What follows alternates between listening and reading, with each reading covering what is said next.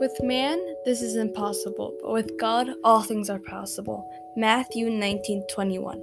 Wren said as she looked at the index card in her hand, she turned to stare out the school bus window, lost in thought. She saw a black and white cow with its head up like it was trying to say hi to her. 26. What? She was so distracted by the Chick fil A cow that stared at her from the field. 26. You said 21, but the verse is 1926. Do any of you know the story of David and Goliath? That's what my book is about. The title of my book is Imagine, The Giant's Fall by Matt Koceich. The main characters of this book are Wren, David, Goliath, and Beth.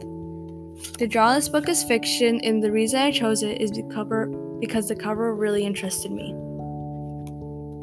The last thing the last thing fourth grader Wren remembers is getting off the school bus to discover her house engulfed in flames. What happens next next can't be explained, as Wren finds herself in a beautiful valley with a shepherd named David in ancient Israel.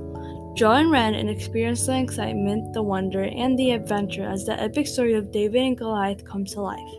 So, if you want to find out what happens next, then I suggest you to read on and prepare to imagine.